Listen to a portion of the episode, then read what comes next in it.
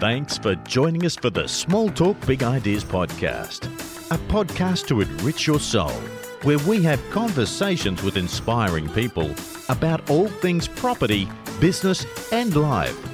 And now, the host of Small Talk Big Ideas, Ian Ugarte. Today on Small Talk Big Ideas, our podcast is with Joel and Bianca. They are part of my talented team and probably the most talented in my team, but don't tell anyone else that. Uh, they have an incredible story of going from just buying property because you can to really having strategic direction and also helping me save my business. Enjoy Small Talk Big Ideas. You can follow us on all the social media channels and you can find me at ianugarte.com.au where there's lots of information that you can download for free. Enjoy today's podcast. So, um, we've done a few things together in the last few years. Yeah, we have. Started with Joel joining my program. Mhm. I actually started with you listening to a podcast about Yeah, me. it's podcasts. Yep. um, and then ended up being a student. Then said that Bianca should work for us. And I said, sure. Why not? You're only saying that because she's your girlfriend and you're supposed to say that. Um, she started working with us and now you're working with us too, which is awesome. Uh, we can talk about that later. Why don't we start right back at the beginning? Joel, you're from Victoria. Victoria. Tell us about how, um, growing up. And, Um, I grew up southeast suburbs of Melbourne, sort of far out near kind of Beaconsfield, Berwick way. Grew up playing heap of sport, footy, basketball. Wasn't bad. Wasn't a bad sportsman. did better at sports than I did at school, that's for sure. um, and uh, yeah, I guess I was heavily involved in the footy club um, toward the end while I was so, what sort of footy? Because you say footy, it could be three different things. Yeah, it could be. Yeah. Uh, so it was AFL. I mean, Victoria. You know, you'd probably read into it. It's probably going to be AFL. And then, um, yeah, I was doing some construction work down there after I finished. Um, after I finished school, and uh, it's just it wasn't for me. Hey, just Year the, 10, year 12. no, I, fi- I finished. I finished school. I did year twelve. Um, finished that, and then yeah, I was doing just doing some um, underground drilling, which we do a bit of in the development industry. Yeah. So when, so when you came out of school and went into construction, that's what you were doing. yep, yep, Underground boring. underground drilling. Yeah. Yeah, right. Those Um, were the days, though, or they're probably advanced a little bit more nowadays. So it was back in the bed boring and, and Grundomat days, and um, the direction of drills were just starting to come in. Yeah. Yeah, and so more guys were getting drills, and um, the guys that I, that I was working for down there, all they do now is just directionals. Yep, Yeah. yep. It's amazing what they do because we've had a couple of different. Um, I did a job in Sydney actually, and there's this weird little block, and it was I think it was 67 square meters. This block of land, and it was a shed, and somehow they chopped the shed off, you know, 50 years earlier to be able to have a separate title. Yeah, right. So this young guy bought it, and the back laneway didn't have any water, so they couldn't get water to the place. So we had to bring it in, and they did a directional bore um, around the corner, ninety degrees into the laneway, and then all the way up. It was like about 150 meters. Yeah, yeah. Amazing Wow. to watch, and it was really early on when, so there was still a bit. Yeah, yeah. Is this see going to work? it- you could see them Where is this going bit. to come out? At one point, it got really close, and sort of you could see the ground moving. and they went back down under. So, um, what did you do after um, the directional boring? So I, yeah, I was in Victoria, living in Melbourne, and I just I hated I hated the cold. I just didn't didn't like. it. I thought there's got to be more. So I actually applied for uni um, up on the Sunshine Coast. I was, had a choice between Gold Coast and Sunshine Coast. And what did you do? Uh, majored in uh, business tourism. Business tourism. Mm, mm. So you got a degree in business tourism. Yeah, yep. So I just drove up. We won the flag. I was playing at Gembrook 2004. I got um, accepted into uni midway, mid mid semester, and then I was, uh, no, I think we were, we were good.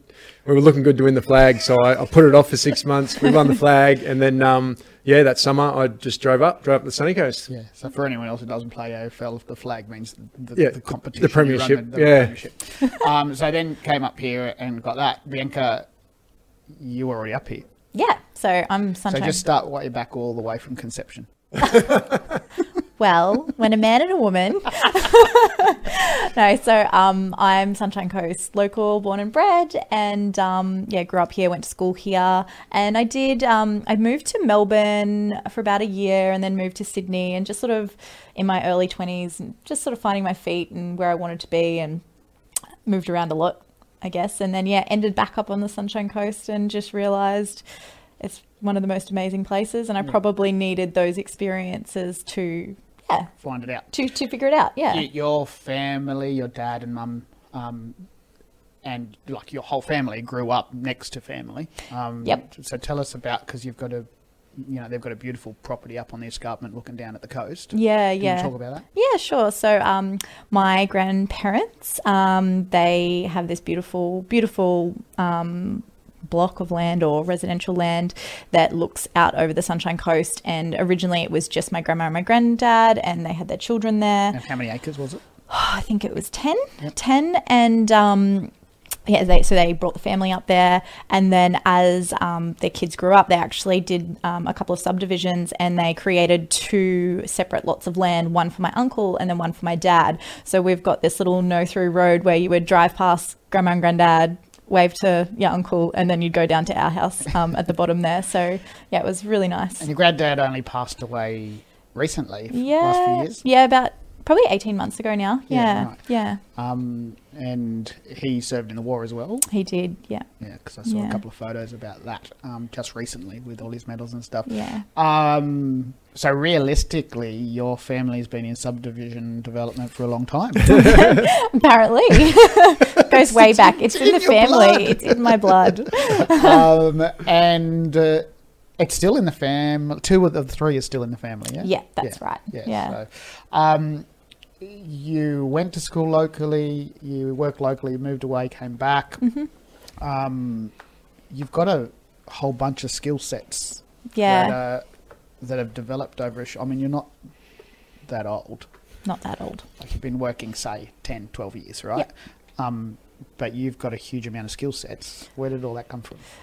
Um, I think just curiosity. Like, um, my my predominant background, I would say, is customer service, um, sales, and I think I've done that over a lot of different industries, I guess. So I've picked up skills as I've gone along the way. I've got my own personal interests in health and wellness and um, personal development and human psychology. So I f- feel like just purely through curi- curiosity and learning, um, yeah, I've developed a skill set. Um, along the way, I don't really have a badge or, a, you know, I am this. so, yeah, so there's no technical qualification that you've got. no, no. It's interesting that I've done people- I've done a lot of certificates and diplomas and things like Yeah. that, but I haven't um you know didn't go to uni or anything like that. yeah, it's interesting. A lot of people that are very successful, very wealthy, very knowledgeable, haven't got a qual. Mm. Hundred percent. When I was doing, we started a business um, called Co Equity, which was about uh, business owners that had exited their business with a successful exit Yep. that were sitting at home bored could come back into smaller businesses and put their input and take an upside of the um, of the business. Yeah. and um, we had to do research about qualifications or whatever. 30, it was about just over 30% of people that have a degree are using it in their field. So that means that 70% of people are just not using their degree at all. Yep. Yep. A couple of questions there. So, firstly, what were you doing when you were working? Um, so I was, firstly, I was just working in hospitality on the coast here, um, and then started driving earth moving machinery Uh, um, on the coast. on the coast. Yeah. And uh, during that time, you know, you've moved away from your family. Um, do you find it difficult to make end meet, or you just, you know, you always had work? Yeah, no, was, and we were uni students, you know, like we just made it work. yeah. right. Yeah. Did you live with others? Uh, so when I first moved up for the first year, we I lived out at uh, it's called Uni Central, so it's on campus oh, yeah, no. Uni Central. And then uh, they I- sell units to investors. yeah, yeah, oh, they're shit. yeah, no good. Um, and then after after a year, a bunch of us got together and we rented a house in Mooloolaba. Co-tenancies. Mm-hmm. So, um, you then at some point in time, with the earth moving, had the experience to go out and start working in mines, Yeah, yeah. Uh, and then you had this excess cash. Yep. Uh, uh, you decided that you need to get into property. Mm. What um, what did you decide to do? I heard um, someone at work talk about a little suburb called Gunnedah. and I thought, that sounds pretty good. and I have a look at that.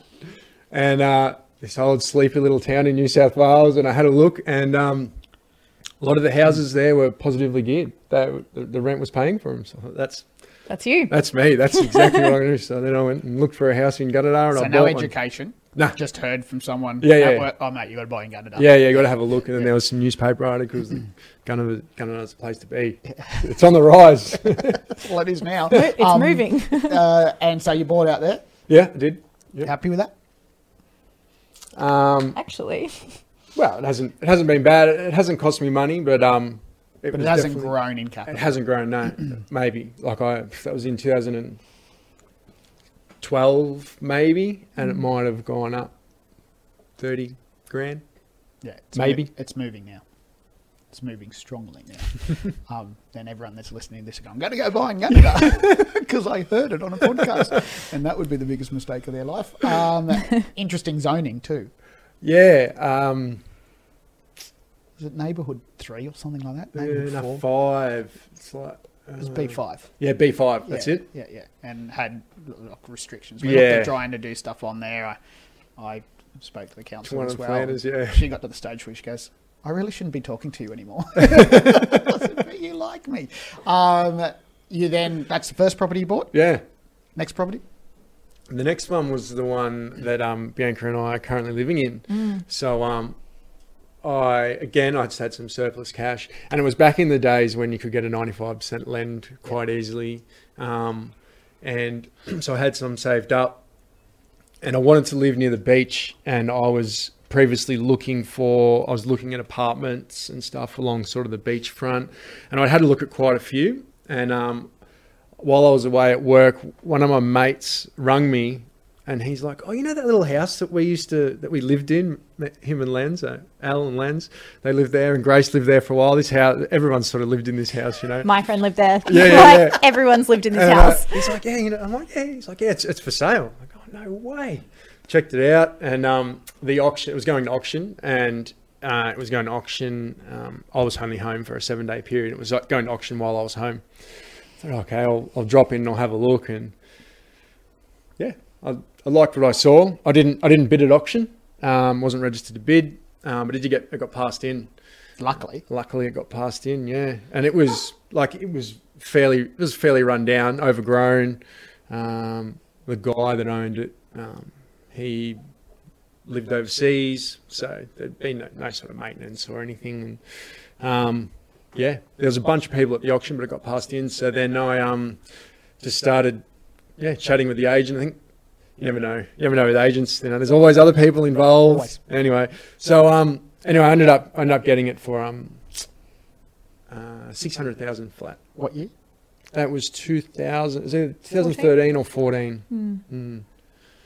600. Property prices double every 10 years. What's it worth today, sitting as it is? Um, as it is one, one point two. So it's um, it's doubled in less than 10 years. Yep. And it's moving like crazy at the moment. Yep. Not a bad purchase for someone who didn't know whether they've just bought it emotionally. Yeah, yeah. That was a little, little fluke. So you end up buying uh, that place for 600000 Yep. and um, it's one block away from the beach. And you are in what I know now in, on the Sunshine Coast is the Golden Triangle. Yeah. Can you explain that? So it's a yeah, I guess a little pocket, um, essentially three sides triangle, um, but it's sort of up on the headland, and so that that sort of triangle out overlooks um, overlooks the ocean. So it's not like it's just one or two streets. It's like a, a, a fair bunch of streets that creates a triangle shape. yeah, yep, Yeah, right. Okay.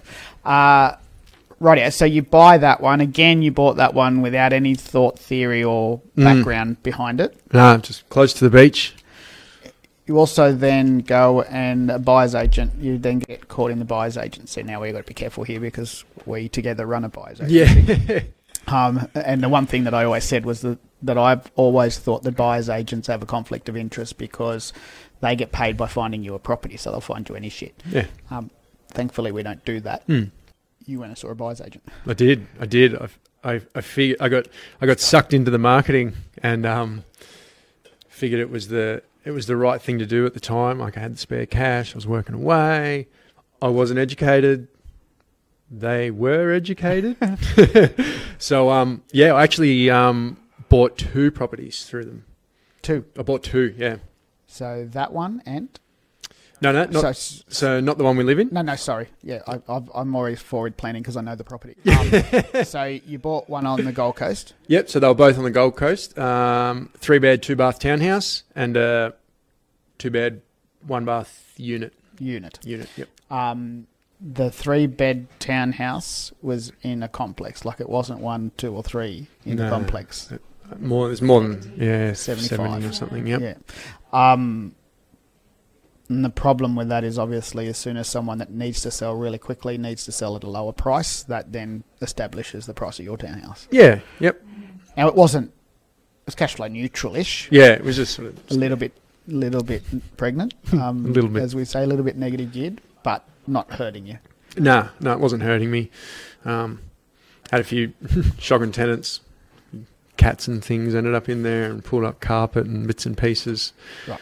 But um, yeah, it was about neutral. Um, and the unit. The unit was was pretty much the same. Um, it was a older complex of maybe eight from memory. Um, it wasn't far back from the beach either. Um, but yeah, it wasn't doing much. I ended up um, doing Airbnb on that unit toward the end. Yeah. Right. Yeah, got a bit better return Okay. doing that. And then, sold it. And then sold it. I actually, um, just before I sold it, so I had made some pallet furniture and all sorts of stuff and staged it with all this pallet furniture and, and it was all second oh, second hand couches and stuff but it looked okay like it wasn't bad and then um yeah sold it so it was all fully staged and everything when we when we sold it and um they they wanted my pallet furniture, so they, they took nearly all they wanted nearly all like pretty much all the furniture, but the, the sticking point was this one bar, and um And you wanted the bar. I wanted the bar. I've still it- got the he bar too. it- It's downstairs. He made it himself. He was like not willing to let it go. Yeah, Still have they, it. they took the rest of it. Yeah, So you took the bar. we took the bar. Yeah, and so they took there was a big fridge and stuff in Is there. that the one that you work from? No. Uh, 2.0. no. That's the That's second. 2.0, Yeah, right. that's the second one. Yeah, the the there's first one one, downstairs. was downstairs. Right. um, so at the same time, you have a PPR deal in Nambour. Um, do you want to talk about that? Yeah, sure. So that I was. I mean, you grew up in Nambour. yeah, and it- well, it's Rosemount. Always been, always been known. Oh, sorry, Rosemount. Oh, sorry. Um, up at Nambour Heights. Um, so you Nambour's mm, at the time I wasn't known for the best suburb in on the Sunshine Coast. No, no. So Joel and I were looking for, so it was a PPR deal, but we were looking for something that we could renovate and, and sell. So, um, yeah, we did our due diligence and we were looking for our budget where we could go. Um, that wasn't, we still wanted to live on the Sunshine Coast. We didn't want to move too far away. Um, and yeah, it was sort of fitted a few um, of our criteria. So we ended up buying there. Um, so we lived in that one for 12 months while we renovated it I think it was longer. I think it like and I think Blew was just, nearly eighteen. just longer. Yeah. I think yeah, I think we got it in May and we moved out in like the following July. Yeah. So it wasn't yeah. Wasn't too much. Yeah. Okay, so um, let's take a step back uh, because the you had to meet at some point in time. Um, so let's talk about that. You, Joel, were doing FIFO work. On I had just come home um, permanently from doing. So I was actually I was traveling around Australia in my camper van, and I was flying myself to and from work from wherever I was in my van. So I was working three weeks on, and then one week off. I'd fly myself to my van, and I'd keep So you would have to go to a major city of some sort, though. yeah, so like Darwin, anywhere there's a few spots over in WA. Yep. Um, and then I was actually working in WA, so I, I ended up getting the van. Because you were working, months you, or you were working at that point. You'd gone to WA to do the FIFO work. here. Yeah, yeah, yeah, Right. yep, yep. So I was there. I was working over in the Pilbara, and um, anyway, I made my way across the top and then um, down into WA, and it was coming into Christmas, and I'd I'd had a week off work. I had my van at work at the time, and I'd um, driven out to Exmouth for the week, and then on the way back, the van started coughing and spluttering and blah, blah, blah. Here we go. Um, and it took about what should have been about a three and a half hour trip back to work. Took over nine hours. We got back like after midnight. Um, yeah, and the next day I knew a mechanic in town. Took it in, And uh, he had a quick look at it, and he's like, oh, "I think you've done the head." And it was coming, it was really close to Christmas. He said, "We're going, we're going over to France for um for Christmas for a month. The van wasn't running. I was like, what am I going to do? So I just left the van there. We were shutting down. Our project was finishing, um, and I thought I'll just fly home um, until I get the van sorted and then come back. And so while I was home, So wait, you got home because your mum, your parent, none of your family knew you. were no, no, so no one knew I was coming home um, except Dad. Dad knew. Dad um, came and picked me up from the airport. and then um, I was. Did you get in trouble from your mum? Yeah, yeah, yeah, yeah. So I'm sitting there. It was early in the morning. I'd, I'd caught the red eye across um, at night, and then I was. Dad came picking me up from the airport. I was hiding in the kitchen, and um, Mum walked into the kitchen. She'd been out walking the dogs or something. She come into the kitchen. I said, "Oh, Mum, can I make you a coffee?" And she said something like, "Oh, what the fuck are you doing here?" And then she's just freaked out. Then she just started bawling. That's, that's Mum. She starts bawling. Yeah. She falls over some incredibly incredible things, um, like high ropes and stuff. Yeah. she does. She does. Mum and Dad are super active. They've done the um, Camino over in Right, um, Spain, Europe. yep. Yeah, but they've climbed Mount Kilimanjaro. Mount Kilimanjaro. Yep. that one that we're going to run. that one that we're going to run. Yeah. Yep. They've done that. They've done a lot. So yeah, Right super up. active. So yeah, you're back, um, and So- you and you move back into Yeah, so I'd always um I'd always had a so it's that house is sort of um upstairs, downstairs, and I'd always kept a room for me downstairs. And um so from when I came home for a week while I wasn't working, and so yeah, I was home, um, and the guys upstairs were having a party. Um, said, "Oh, having one of the boys having his 25th. Do you want to? Do you want to come along?" I said, "Yeah, sure, I'll come along." And um, lo and behold, Bianca was uh, one of the friends. So, because I've never really heard the detailed story, like did when Bianca walked in, like was this shadow of light around her, and she glided into the lounge room. Like, when did you first notice each other? Uh, we, we would have been out on the deck, I think. Was that Yeah. you'll probably have to correct me here? I think it was out on the deck. Yeah. You'll have to correct me. I was I'm too thinking- pissed. you answer first. No, um, no, I was on the deck, and I just remember chatting to you out on the back deck, and um, so was there a concerted effort? Did you go? There's a girl I want to go and talk to, and because she could be my future wife. yeah, definitely. Yeah, there was definitely um, there was a attraction there from the straight away. Yeah. Hundred percent. Um, and so, for those of you who are not watching this and listening to it, they, we haven't got the two most unattractive people on earth. Um, we, uh, God forbid, if you have an ugly baby. What, what happened there? Um, so, was, we'll get to the next part of that. But your nickname's Tarzan. Mm-hmm. Um, where did that start? It started doing FIFO, Right. and um, yeah, just on a site, a couple of the boys just, "Hey Tarzan!" But, then- but any reason or just your looks? the- yeah, just the looks and the, and the hair, definitely. And then Yeah. me in the gym of an evening, Yeah, jumping right. around, doing Shirt off. stupid shoe stuff. Not out at work, no. Why not? no, no. Okay.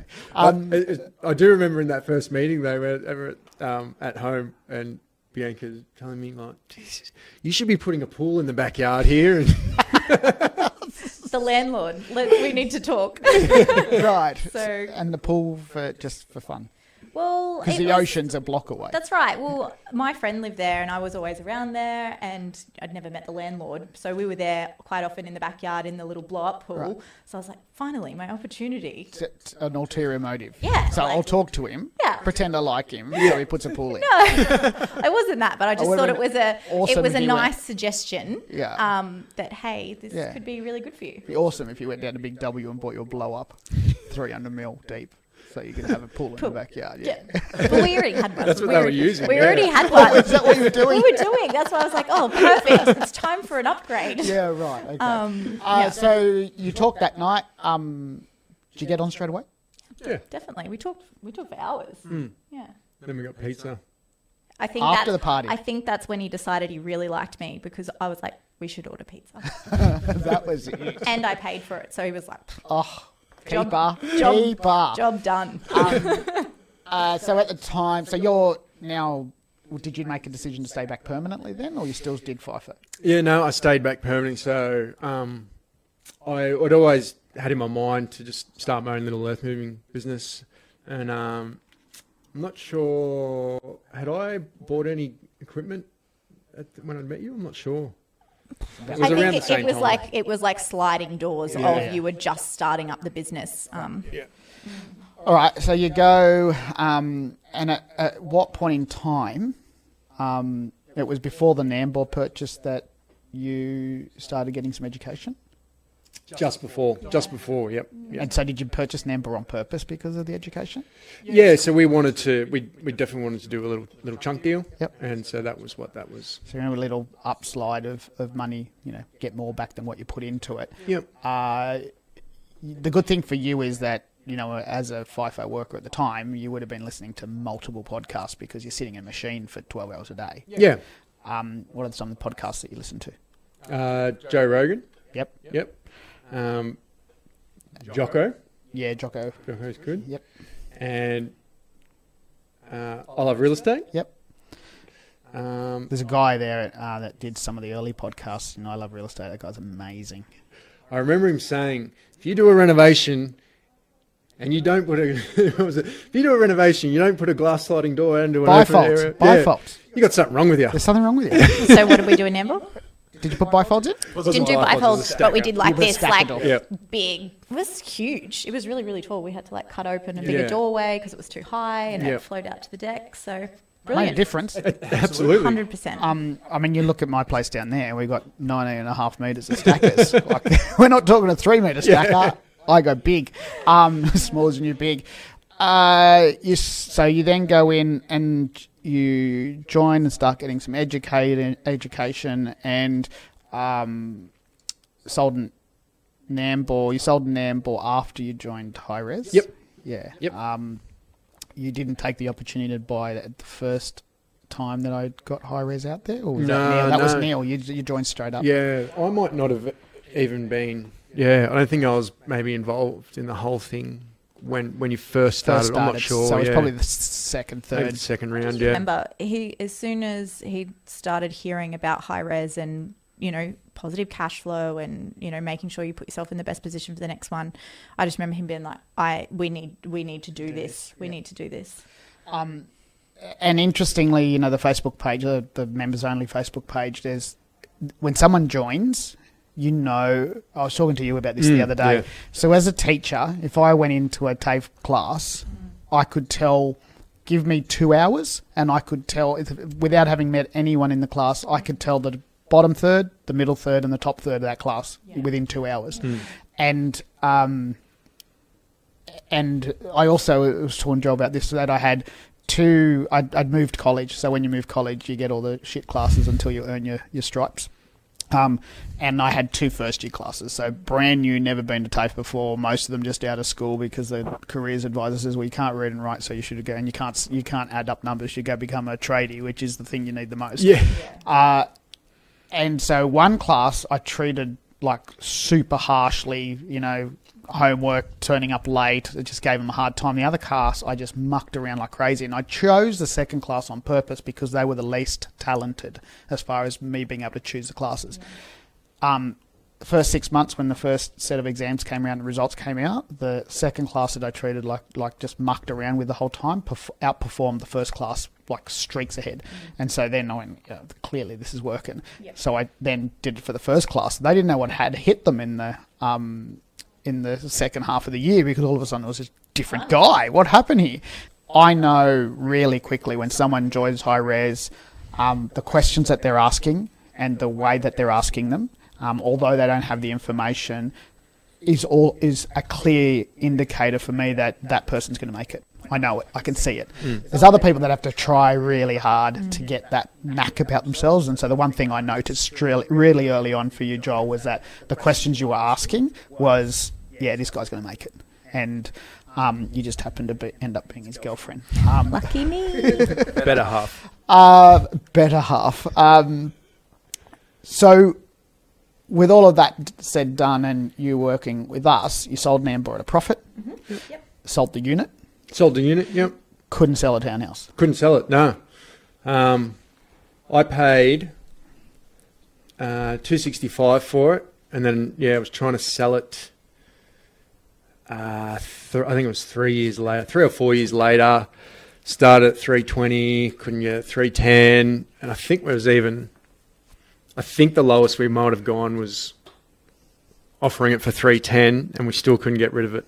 And they were low ball offers. Yeah, yeah, under under three hundred with the offers coming through. Yeah, um, so yeah, I didn't really want to take that. So um, I ended up doing a little more, bit more research on that property and what um, what what it could actually do for us. Um, and it turned out that something could be done. So tested the market Yep. So we tested the market. because you And- didn't think it was an area where singles and couples would, would live. No, no, and and honestly, you know, it wasn't that close to to shops and um, public transport and those sorts of things that we look for. So I, I wasn't really, I didn't think it would that work that well. But I did a test ad, and the response was huge, huge.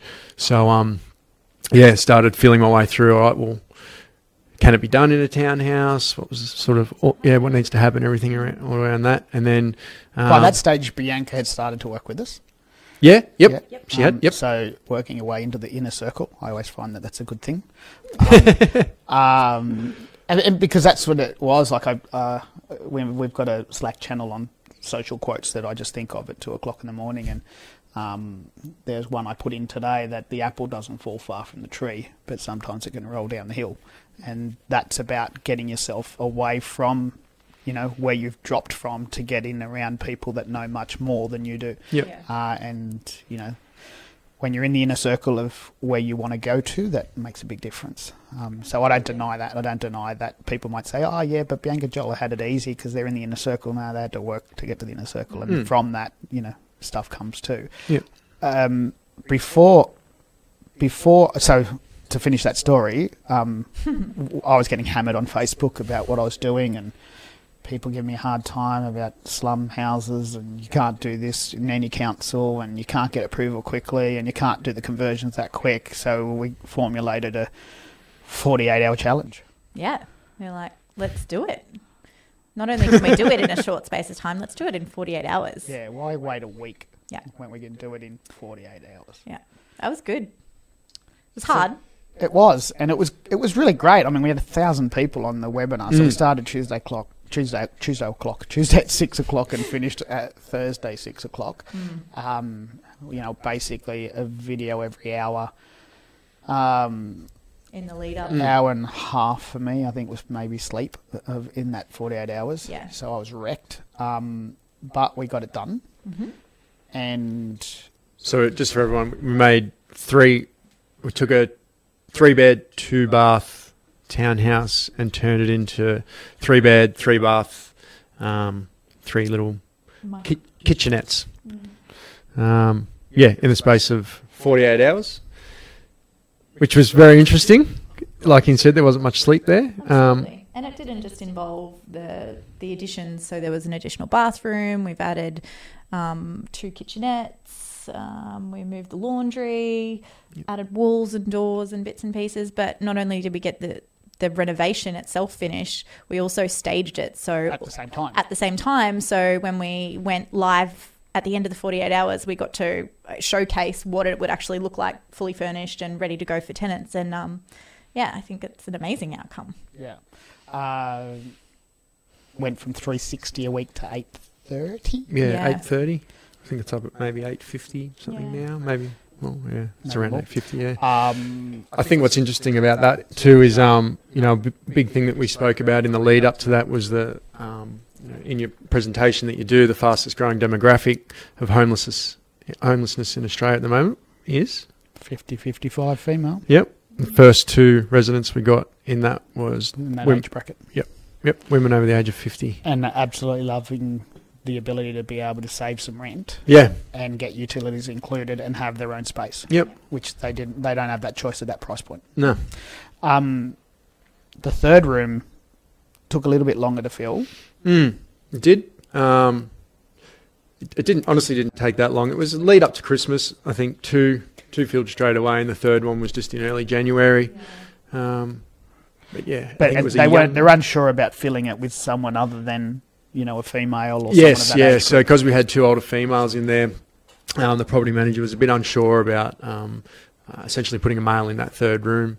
Um, it ended up we ended up having a young guy, I think in his twenties, um, go in. He was super quiet, um, it was a good mix. Yeah. They, uh, the property manager, let us know that um, they'd formed their own little community, and they like would catch up often. So even though they had their own areas, like they were, they'd become a little community within the household. So yeah, it's you know everything that you talk about. So that's now operating, doing its thing. Um, you go off and you start reeling, realizing because of the education that the I'll just add something to that. so we couldn't sell it for 320, we couldn't sell it for 310. And then after the, after we did that conversion, which we did we did that for 20 grand, I think you know the numbers about 20 grand.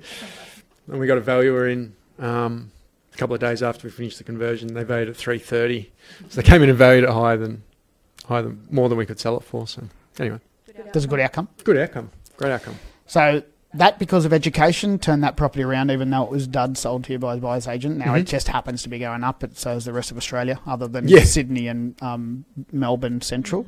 Um, you realise because of the education that that emotional purchase of being near the beach, because that's where you wanted to be, it's not a bad block of land. Yeah.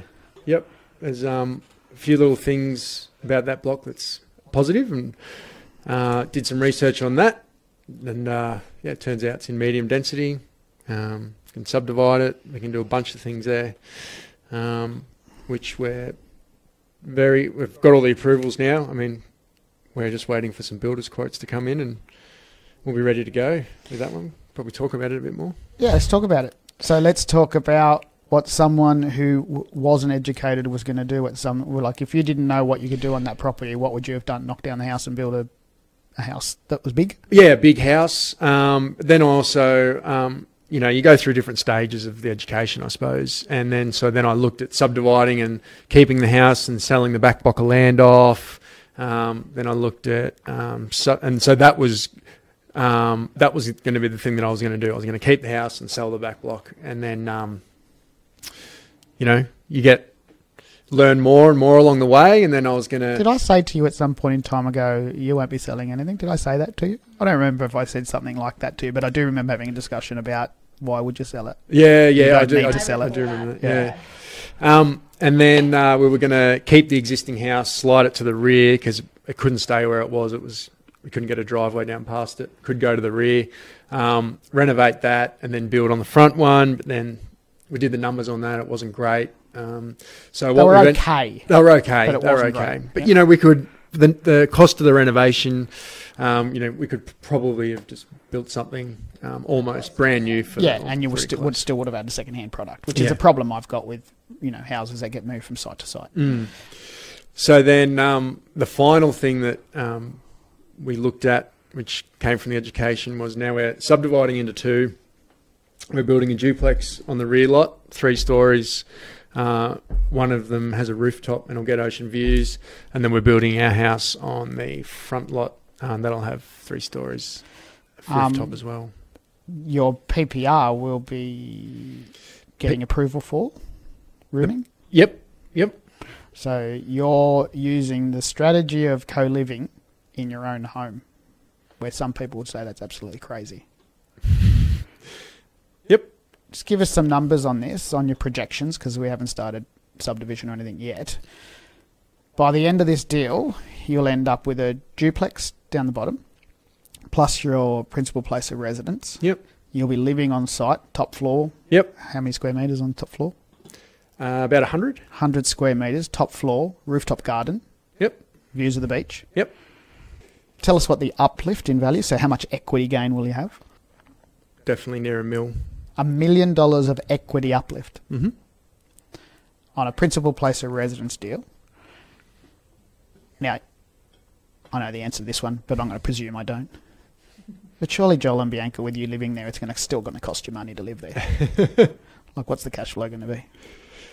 Um, yeah, last time we did the numbers, it was um, a bit over 50 grand. It'll be now with everything that's happening, it'll be close to, I reckon, 70 grand. So, so just one second here. You're going to do a deal that's going to set you up with a million dollars of equity and a wage of seventy thousand dollars while you still live there. Um, for the rest of your life, that that would do eighty percent of people in Australia. Yeah, One deal. hundred percent. Um, is it a unicorn? Possibly. You know, it's it's doable in other sites, and you know, but you just happen to stumble upon it in a good way, and you bought it at six hundred thousand. Yeah, yeah, definitely bought you know. well, and you know, I honestly, I, I got lucky, hundred percent. yeah. But it's But- it's the lucky is you know The lucky is acquiring it. I think the work that went into, well, what else can I actually do with this? Yeah. The exploration to actually figure out what you can do to maximize its potential. That's where the uplift has come from. Yeah, it's a good point. You know, doing what we were originally thinking of doing Compared to. would have been, yeah, yeah, yeah. You're right. You're dead, different dead right. so lu- luck, learning under the correct knowledge. That's that's what the acronym for luck is. Yeah, you know, um, and because I don't believe in anything such as luck or coincidence. But, you know, th- again, things don't happen just for a reason. They happen because they were motivated to be a reason. Um, all right, so that's great little deal. Uh, you buy a block of land in the infamous Nambour, um, and you decide to put a duplex on it. yeah. Good little deal. It was it was actually one of those ones when you talk about there's no such thing as coincidence. We actually had a contract on another block of land to do a duplex build and long story, but basically at the very last minute the seller pulled the contract from us, which is Unheard of. Yeah, In, in a, not in a great market at the time either. not in a great market at the time. the Um, guy was a knob. the guy had probably pushed something through and hadn't actually finished the DA as he was supposed to, which he knew we knew. So um, he got the opportunity to pull the contract So and he did. because because there was a condition in the contract to say that you could, um, well, that either party could remove because it wasn't a ti- proper title yet because the conditions of consent hadn't, even though they had been given the conditions, but they hadn't completed all the conditions. He decided to use that to pull out. Yeah, yeah. Do you think that was because he was pissed off with you, or because You We got a no, offer. we asked for an extension because of finance. Um, we had conditional approval, um, and it was kind of down to the, the wire, and we're sort of waiting on feedback from the solicitor, which didn't come through. Um, and when we hadn't satisfied that clause, the next day we'd asked for, well, do we have the extension? And we had unconditional finance approval the next day. He didn't extend. always happens? So um, it was. It's happened a few times. um, so yeah, we. It was just by. I would say a good agent. Um, you know, he. Someone said, "Well, what about this one?" Because I rang up an- about another block and I was like, "Oh no, it's not really what we're looking for." But we looked at it, and the set of plans that we had for the original block fitted on it perfectly. So same sewer easement, same same everything. same thing. So you know, we ended up with the same deal, just in a different location, um, and this one came off. So um, purchase a land under 200, Yep. which you wouldn't get at the moment because No- the market's no way. moving so quickly, and uh, build cost. 440. So all in for about 700 after Yeah. costs and bits and pieces. yeah, interest and council contributions Yeah, and everything. It's sort of just stuff. over seven hundred. So it's just over seven hundred thousand dollars. Um, refinance has just been valued, Mm-hmm. um, and it's just going through now. What's the um, refi on it? so it was eight eighty. Eight eighty in value. Yeah. So you're getting all your money back. Just about. Yep. Very close. Yeah. And cash flow because they've rented. So these are places that would normally rent for four fifty five hundred, and you're getting. We're getting. Oh, I haven't done the final We get- number. It's we get over 900 aside. Yeah. So instead of getting nine, instead of getting nine hundred, you're getting eighteen hundred. Yep. Yep. Uh, what's the cash flow on it?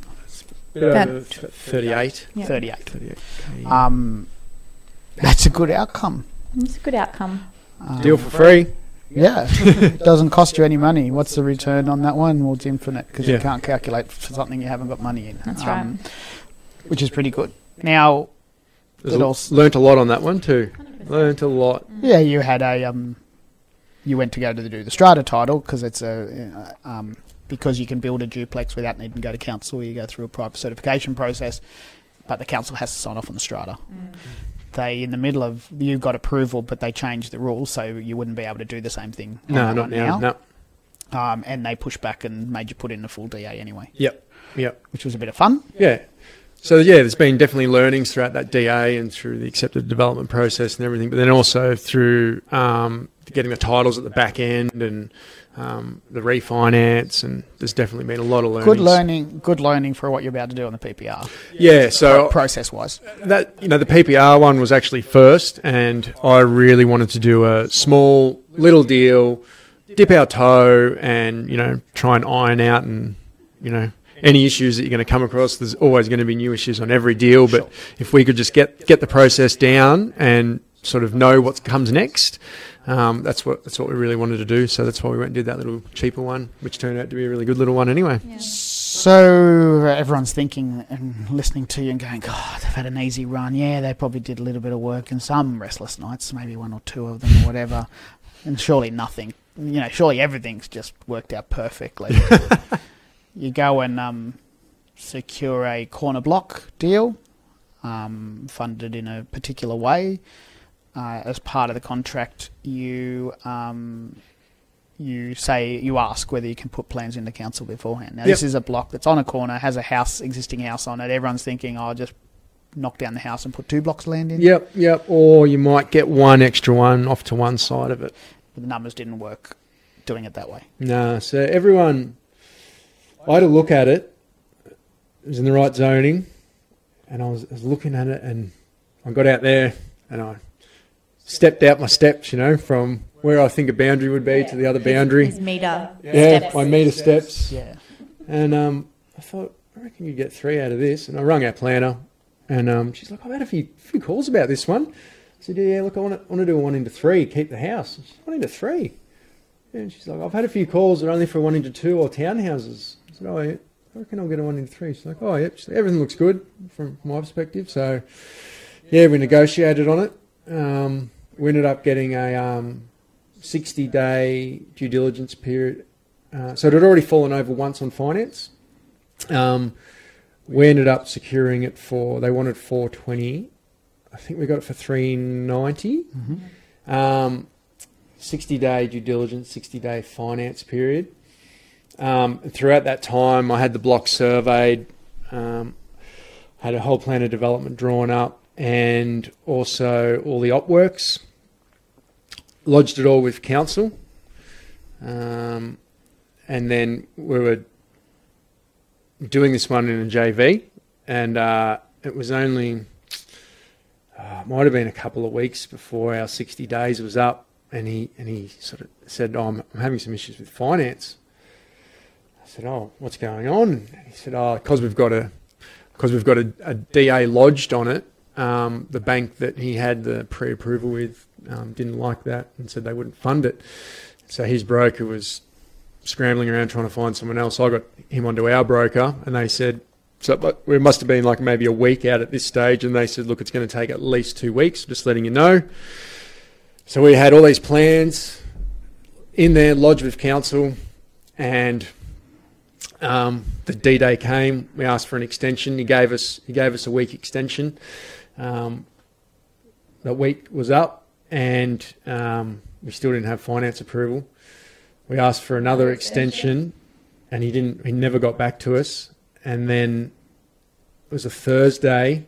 He um, cancelled the contract, terminated the contract, and then we got finance approval on Friday. Oh, wait the day after. And so I think they know that.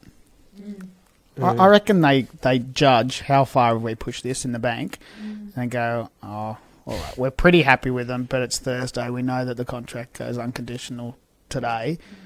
Let's just offer it tomorrow, just so we can lower our risk. Yeah. Anyway, I was gutted. I'd, I'd been negotiate. I'd negotiated on that for maybe four, for at least four months. Worked out what we could do with it, and then worked on it for another couple of months with the plan of development, the op works, and everything. So you went back to them and said, we've now got approval. Mhm. Can we reinstate the contract? Yeah, reinstate it. Agent said it's already under contract for asking price. So there was a backup contract sitting there for 420. Four twenty. Yeah. So um, so now here you've got a set of plans sitting in council, which you pulled out. Put, we we didn't. So we hadn't paid for the application at the Right, time. but They they were were- sitting there. They were sitting there, but everyone can get Everyone access to can- them. Can see them. Yeah. So here you are with everyone can see what can be done now. They're all throwing numbers around and going, holy shit, this is a good deal. Um, bought it for 420. All the contact details, the surveyor, Yeah, planner, everyone's there, right? engineers on there, and so it was a it was a shitty little couple of weeks for me, I guess. Um, just uh, yeah, coming to terms with what had happened. Um, I, I I have to say that um, I didn't notice it that much. yeah, B probably noticed it at home. It was mainly the first few days. Hey, Yeah, I think it's like anything when you've put a lot of time and energy and you you know got this fantastic idea and then to lose it at the you know at the last minute yeah. and for it to be something that potentially was avoidable as well. Um, you know, there was still learnings in it for both of Yeah, us through that process. Like we walked away and well, well what could we have done um, to avoid that situation? But I think, yeah, it's just it- hindsight, it probably just the only thing that could happen was that if he knew that there was a funding problem happening, not to tell you two weeks beforehand, it should have been three or four weeks. yeah, yeah, and we should have been more on it to be Yeah. checking up with him. Hey, how's it all going? So any problem. there was learnings for um, For for, both both, parties, hundred percent. So there's an update to this story because lo and behold, the property comes back on the mar- market, starts to go crazy. Yep. So Um, Six. It's about six months. Yeah, Yeah, so, so I I just it, we'd put it to bed, you know, done and dusted, moved on to the next one, and then uh, yeah, I have certain alerts um, on realestate.com, and what do you know? Bing, there's an alert comes up, and uh, yeah, it's back on the market. Um, now offers over five thirty-five. I went in and had a look. There's my plan of development Sitting in the realestate.com ad. Yeah, yeah, It's subject to council approval. yeah, yeah. So um, Something that we Which had for technically- three ninety. yeah. Six months later, Yeah. five thirty five. 535 offers over. Mm, Of course, now the planner's getting multiple calls because Yeah. here's a plan, and there's probably the surveyor probably got a thousand calls Yeah. as well. Um, we talk about going in and do it. Still worth it. Like the, market's moved, you're paying an extra thirty or forty thousand dollars for each parcel of Each land. block, yeah. Um, but it goes under contract within days. Yeah, straight away. Went under contract, five fifty cash, Cash offer. cash. Yeah. Yeah. So, it's like it all come back again, you know. Oh, and then this whirlwind of of stuff. Oh god. so they've made 130k in six months. Mm. I think it's a stupid idea um, to have sold it. Mm. I still think there's movement in there and there's upside in the development. Like they're obviously just not experienced, maybe. So there's definitely um, our plan of development showed the one into three. So it was a one into three subdivision, um, retaining the existing house and flicking it. Um, but there was no there was no mention of what we wanted to do Yeah. with those blocks of land. Right, so they've got no idea of the duplex part of it No. because you would have put a duplex on each On each partner, lot, kept yep. each one. All right, so learned heaps. It was like, um, you know, I feel like we pa- we paid for education on that one too. You know, Go It's a the HECS whole- fee. That's right. it is, 100%. uni degree. Yeah, a a uni degree in a, in one In deal, experience. not bad. Um, so then you start thinking, okay, we've lost that one. We've got to going to have to move out of the PPR to build it. Um, PPR's in your name. Bianca could do a PPR deal while you're not living in the Golden Triangle. So Yep. you go looking for this property deal, Yeah, find one, find one. medium density, Yep. What you know? subdivide, Corner block. one. Yep. the unicorns that no one's you can't get the unicorns, No. but they're out there. They're out Yeah. there If you know what you're looking Interesting because I've spoken to three people that had looked at that and said they couldn't make it work. Yeah, right. So those unicorns just were horses, and you put the horn on it. Tell us what your original thoughts with that property was. So original thoughts were to maintain the existing house. It was pretty run down. We, we were going to do it as a as a PPR for you though. Yeah. So Yeah. we we're gonna Yep. um like it it wasn't No, a It- quick reno on it. yeah, a quick reno, but when we got the building and pest Well, the building and pest inspection this is a funny story because Joel and I turned up for the building and pest, and as soon as I turned up and I heard these guys talking, I went, "Oh, these Yeah. guys, these guys are knobs." Um, but like it's it was incredible because I knew there was a slump in the floor, and, slump, and I'm talking to Joel and Bianca going, "It's pretty easy. They'll fix a slump in the floor. We'll just get some bottle jacks. We'll just jack it up. We'll put some bricks or something in there in the short term, and then you know we can do a quick reno. You'd be able to live in there, be comfortable enough. There's a bit of asbestos, but um, you know, the house is going to go eventually anyway. Yeah. yeah. So anyway, I, I- the, you know, fair slope in the floor, like there's humps all over the place. And I went and looked under the um, house when the building inspectors were there, and I went, "Holy crap! Like that's something I've never seen before." So these are timber stumps you know, big round hardwood posts um, of like trees that were cut down, put in, and holding up the house. But the termites had eaten through the bottom of it, and every time the um, termites had eaten the bottom of it, it would sink into the ground, and then they'd eat more, and it'd sink in the ground. So these things, some of them have fallen over, but some of them don't even exist. They were sitting in the dirt, right? Um, so I go, oh, I can see why that would have been a bit of an issue for the floor. It's still fixable thing, like it, you know. We would have been done by lunchtime. Yeah, done Um, by lunch for sure. just putting some new piers in, screw pipe, like we could just concrete some piers in, get some adjustable heads, get them up into where it needed to be, and that would have been easy to fix. But th- that didn't quite work out. No, so I can't even remember what happened now. So many things. I think it was something so to do with funding. It Yeah, was so- to do with finance, yeah. It was funding, yeah. We just didn't have the capacity to do it. Yeah, finishing off because the you had to next do that one on, you were going to do that one on your own. Yeah, and we weren't quite finished with the other duplex Yeah. by the time we refinanced. Just timings weren't lining up. Um, so we, we had it under contract and we were, you know, Yeah, if everything tied it up. if everything went perfectly, which sometimes it never does in property, Sleepless It never nights. does. it never does. Um, there is just as long as it takes. There is no perfect. Um, you know, in a perfect world, it would have stacked up timing wise, but we realised, you know, we're sort of approaching and we're like, look, we're not we're not going to have enough time to finish this one and move into that one. Um, so um, yeah, we spoke to our JV partner again from the from the one Last in deal. Titsbury yep. and said, look. You know, deal here. there's a deal here. Are you interested? Um, so we did the numbers on that. So yeah, it'll um, it'll be another subdivision, one lot into two. So wait before you get there. So these building and Pheasant, there's a guy there, and uh, I'm talking to the agent, and you know, the market just started to go crazy. Yeah, yep. It was just So what did you pay time. for that? Five seventy five. And you'd probably sell it for seven. Today. I reckon we go close. Yeah. Yeah.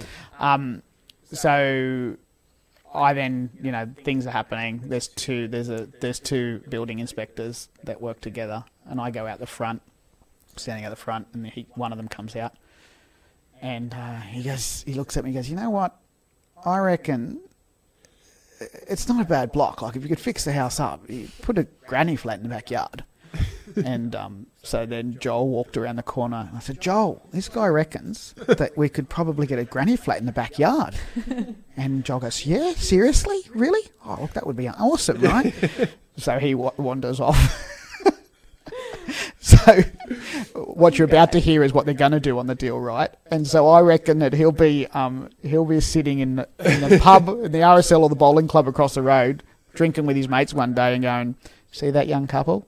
I told him to do that." Which is not a house and granny flat. What are you looking at doing on it? So the real plan is to do a subdivision, and um, now that there's two parties involved, um, the existing house will go. Um, so we'll end up with two parcels of land, medium density. So we'll do a duplex on each. Um, but basically, at the point of subdivision, we'll get a parcel of land each, and then JV partner will get theirs. They can build what So they'd the like. split will happen at that point. Yep. Titles will go both ways. That's right. And then um, we'll build another duplex there. So You could PPR that one. could at that point in time. Then- we'll then probably you'd have another one. Then you'd have another one outside of a trust, which would asset protection wise not great. Yeah. So the plan is to do it um, not as PPR, um, just do it as. Will that one be finished before P- the, your PPR? Uh, the, f- probably before the front one, yeah. Yeah. The duplex, Yeah. our duplex that we're about to start it, we finished. But you're gonna, yeah, okay. Yeah. Let's not talk about it on there. Yeah. Um, okay, Um, so you're doing okay. We're doing Yeah. Uh, So, uh, uh, on top of the complete pivot we've done in our business, and you two being the key two personnel that have made a change for me, it's good. What's the plans? What's the big picture? I mean, we, we did the Machu Picchu marathon together. I keep on pushing you to do the Kilimanjaro. I don't expect you to. Um, there's a whole bunch of people. I mean, you're you're in you're in sales. That's how, how you've learnt, Bianca, what you do yeah. previously you worked uh, uh, this is the thing that does my head in Pre- previously you worked for a um, a car Yeah. Um, retailer Yeah. and you were working in there and you couldn't that was just before our job so you went from there to here Yeah. um, your thing like my thing is that there's a whole bunch of people that will sell anything to anyone to get the commission That's right. You told me about a young couple that came in and Yeah. Um, when I was working for this Dealership, I was seeing people come in and finance themselves up to their ears, but I think, and that just didn't sit right with me. Um, but there was this one particular couple that um, they bought this luxury car. Um, it was about 120,000. It was it should have been 180,000 but it was a demonstrator and they needed to move it and it came down to about $120,000 so there was luxury car tax um, you know the um, female was the sort of breadwinner in the family so she had a certain amount to dedicate it to a car but yeah their repayments and I just couldn't fathom how they were going to fund it, um, their repayments. I can't remember what they were off the top of my head, but it was like, I think you said three and a half grand a month or something. yeah, it was something astronomical a week. Like it, yeah, it was astronomical. And I just thought, you know, how are they ever going to get ahead doing something like this? Like, and you know, they went ahead with it, but I just, I knew pretty early on that it wasn't really an industry for me. Um, just seeing people, you know, they get caught up, in material things, and they have to have it when they really shouldn't you know, there's probably more beneficial things that they could buy to put themselves in a stronger position. Because the moment they drive that car out, It's gone. it's lost its value. Yeah. It's lost its value. So, um, yeah, I wasn't there very long. No. So, um, so yeah, I guess. So then you came here, and so the point behind that is Mm. that you know you've got a whole bunch of like we run a business based on ethics and not signing people up when they can't afford it. Mm. That's right. You know how many people have turned away, Mm. and two, you know, there's quite a few of them that have gone away, um, saved what they've needed to save Mm-hmm. to get to where they need to get to to come back and be able to join. That's right. Which is why I don't offer. I, I offer a payment plan, but it's not worth taking the payment plan. No. I do it on purpose so That's people right. don't do that. Um, and you know, and I don't want people putting stuff on credit card if they can't afford it. Okay, you've done really well for yourself. You've got stuff happening. There's um, things going on in all areas of your life. You have bought yourself a motorhome to live in while you're building the PPR, which is just everyone's dream. Yeah. Don't know if it'll stay a dream for too long, but um, we'll see what happens. He keeps saying 12 months. I'm like, nine? No. Nine? Like you'll be looking forward to take care of people's houses. I'm Well, sure. the people have said, "Oh, c- can we borrow it?" I'm like, "100 percent. Let's book people in once a month for a week, and then we can do three weeks on the road, look after someone's house. Let's swap." Yeah. I'm like, "Perfect." yeah, it's a great outcome. um, you, for a couple of your age, and I know there's a there's an age difference between you, um, but I, I look at back at the same age time, and I wish I would have had more fun. And you two look like you're having fun. Yeah. I could ask you what would you say to anyone that's listening right now and all that, but I think it's pretty obvious. Just be really good looking. For me, I guess um, I can you know probably get a couple of points out. Um, don't overextend yourself. Don't go and buy a flash car and you're paying it off. It's just bad debt. It's going to stop you in your tracks from moving forward. Like I'm still driving a 2000 model Holden Rodeo Ute that's full of rust. I don't, I don't need anything else. That People can people driven. can people can judge your shitty car. go for it. Have a look at my fucking cash flow, dudes. Yeah, go for it. You know, um, I don't mind. We've got the motorhome now. Like we're going to be selling all the cars. We'll keep Bianca's little little buzz box and buzz around. If people want to judge, go for it. I'm not trying to keep up with the Joneses. It's, Yeah. We're extremely happy doing doing it the way we're doing it. Um, so that's one point.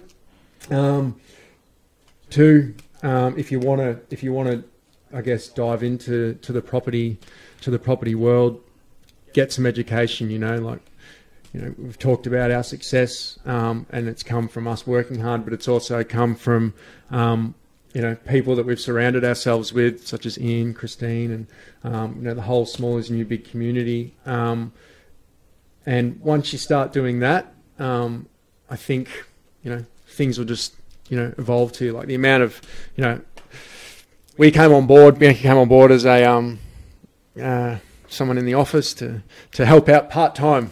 Help out part time. and I was going to teach yoga, help out part time and teach yoga, and then a week later, full time. Welcome to the vortex. Absolutely, and I So loved it. suck I loved into the vortex. I loved it. I Yeah. loved it. and then so Joel sucked into Sucked the into vortex. Um, but you know, it's um, you took us in. You took us in. You took us into mastermind.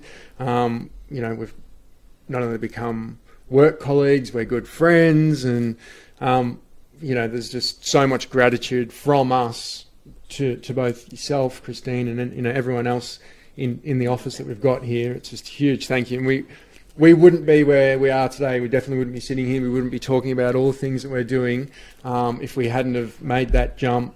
Um, you know, got the education, and then it's led us to, to to be here with you now. It's often a question I ask myself. It's often a question I ask myself. I say, out of the success stories that you know turn up, and there's lots of them, would they have achieved it without me? You know, and I I can't take any ounce of credit for your success, as much as I can't take any credit for the, your failures. All I can do is provide something in front of you for you to be able to do something with, hmm. and you've done something with it. You know, and what if you know, I love I love International Teachers Day. That's where they, you know, they always release a video of some sort where they bring the old students back and the impact they made on that person. And I, you know, without getting too sentimental about it, I know that there's people that get impacted in a positive way just f- from anyone, and um, that's what ticks my box. That's why I do what I do, I suppose. You're very good at it. Hmm. Oh, stop it. So no, I think like in terms of for our age, like we often get people just sort of like, how are you, how are you doing what you're doing? And I actually asked Joel. I said, "Oh, do you ever get people asking you how?" And he's just like, "Not really." and I'm like, "Oh, I, I often get people sort of be like." So what do you guys do? Like how did how did you how do you know how to do that? Like w- you know, and they're starting to ask questions, and um, and it just comes back to the simple thing. And I'm super grateful for Joel because I certainly, I was when I met Joel, I was wanting to buy a property. My mum and dad were talking to me about like, look, you're earning good money. You should be looking at investing in property, which I wanted to do, but I had this mindset of that it was going to lock me in, and I wouldn't be able to travel and do what I wanted to do because I'd have to stay in a job to pay for this thing. So I hadn't actually committed to anything. And I was really grateful for when I met Joel. Like he was into property and we started talking about it and we got educated. It opened the door of possibility and we stumbled across high res, which is all about a property that pays for itself and pays you. I'm like, "Pff, X, sign me up. Um, so, you know, that really sort of ticked my box. But I think for anybody of any age, you have to do different to what everybody else is doing because if you you know if you're wanting an outcome and you're, you're not getting it because you you're investing or not investing but purchasing flash cars or you know your first house is a brand new house that you know is in a that's been marketed to you and it looks nice and you're trying to get to the end goal straight away like you're going to put yourself behind before you've started. So i think that's and don't be afraid to yeah start small and um 100%. and just and crawl It's also interesting when you go and see a lot of the friends around you, and you know, I know one particular story where you went and saw someone and said, "Mate, you should be designing a house with this bit in here and this here mm. because you've got multiple outcomes and adaptable house." No, it's not that type of house. Mm. It's not that type of house. They just don't want to listen to that shit, do they? Mm-hmm. Mm-hmm. Um, and I early on was trying to force myself upon people who'd say, "You know, you should be doing this," and I'd be really upset when they wouldn't do it. And I, I learned pretty quickly that they'll do it when they're ready. Yeah. and that's what's happening. absolutely absolutely they're not you know they may not be ready for that inform- information yet um, and they'll come around i'm sure i was probably hard to deal with at the start i was still wanted to keep going out for smash davo all the time There was a lot of pushback at the start, for sure. Um, You yeah, still, I didn't- I you still get your smashed I didn't, I didn't want to give up my li- nice little comfy lifestyle that I had, but I realized if I kept doing that, I wasn't going to have, Yeah. you know, and I think that's once you change your mindset and yeah, I was obvious, I was spending a lot of money on things I didn't need to spend money on, but I'd sort of just started that way and I kept going down that path. So I think there's a mindset shift that needs to happen. Um, but yeah, And, and it's not forever. it's not It's not forever. No, It's that now now's the test that when you get to that point where you say, "Have I reached it yet?" Because that's the awakening I had. Mm-hmm. Not realizing that I was already there at a point where I didn't have to keep on doing it. Yep. And you've seen Karina do it a year ago. Like she was so gun ho about, you know, she'd she'd achieved that, what she needed to do to be able to do what she wanted to do, but she kept on going. There was no, and she had to go into a depression to be able to realize that. Mm. Um, so, so Joel and Bianca, thank you for being part of Small Talk Big Ideas. Thanks for having us. Thanks That for having us. Fun. It's been good. Always fun. So there you go, Joel and Bianca out there kicking ass everywhere, doing an amazing, amazing things in all the things that they're doing, not only in our business but out there in the property world, ending up with ridiculous positive cash flow coming from the properties they do and equity outcomes as well. Um, what you don't know is that straight after the podcast, Joel did not propose to Bianca. As always, you can follow all my podcasts and uh, in all the social media channels. You've got the website ianugarte.com.au, and we'll catch you on the other side for the next podcast. Thanks for listening. Thanks for tuning in to the Small Talk Big Ideas podcast. We hope we've succeeded in our goal to inspire and challenge you.